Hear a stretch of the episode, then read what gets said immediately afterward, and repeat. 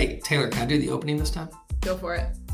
Hey guys, back with Taylor and James in the Greenspoint studio, looking for news so that we can bring the tech news back to you. And we're just not finding a whole lot of hits hitting the fan. There were two things, though, that hit the outer parts of those fan blades, and we think it might be worth at least bringing up in a short episode what those t- two things are. Taylor, is that okay with you? Yeah, I feel like it's like, you know, when it's misting outside and it's like oh. annoying little drops. It like says this, zero percent rain on right. the radar. And it's like misting, it's cloudy. It's annoying, right? That's Highly. the that's the news this week. Yep, I it's didn't annoying. pack an umbrella. I certainly had the wrong shoes on for this, but here we are in the mist, ready to talk to y'all about a couple of news stories. Both are short, but you got to listen to the other episodes to understand why they're important. So if you haven't heard episode one about the White House memo, or episode two about the uh, responsibility, or who's ultimately responsible for cybersecurity, go back and listen. Here's what you need to know. The federal government released the largest tech mandate they've ever pushed out. It's a sign of things to come likely that'll get pushed to the private sector.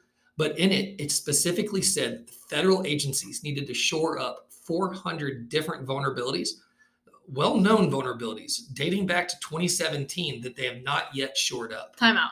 twenty seventeen. Right. twenty seventeen. Four years ago. Feels they like, knew about these. Feels like a lifetime ago, right? Before yeah. COVID, back before the Astros were known as cheaters, this group of federal agencies hadn't been shoring up their vulnerabilities, which is like bread and butter, what managed service providers do. That's the only reason we're in business. Mm-hmm. Patching and updates, and then whatever other frills we want to add on top of that.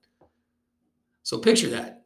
Your federal government, who's been telling you how to behave and act, is now admitting that there's known vulnerabilities, totaling over four hundred of them, dating back to twenty seventeen, that they have let run without uh, patching.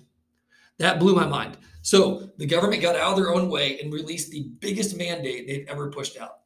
That's one news story, Taylor, but guess what? There's another news story. Tell me more. Mm. You ever heard of Robinhood? Yeah. Yeah?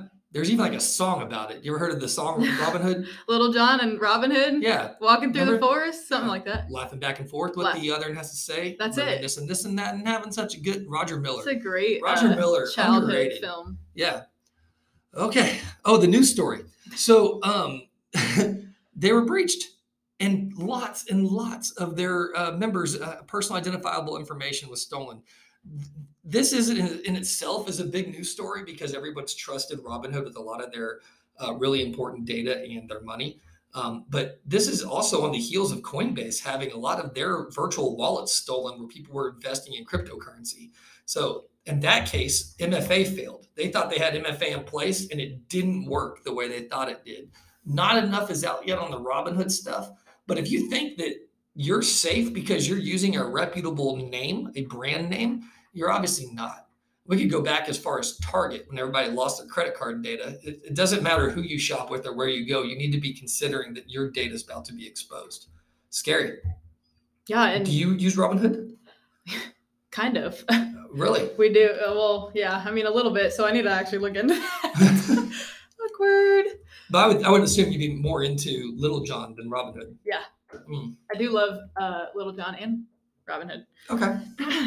Well, that's it. That's all I had. Guys, uh, we're bringing you crazy news this week. Just a little annoying, misting news. Just on the tips of the fan. So uh, we're keeping an eye on tech news. And when bits of the fan, you know we are bringing it right to you. Short episode this week, but we'll see you guys next time. Join us next time when bits hit the fan.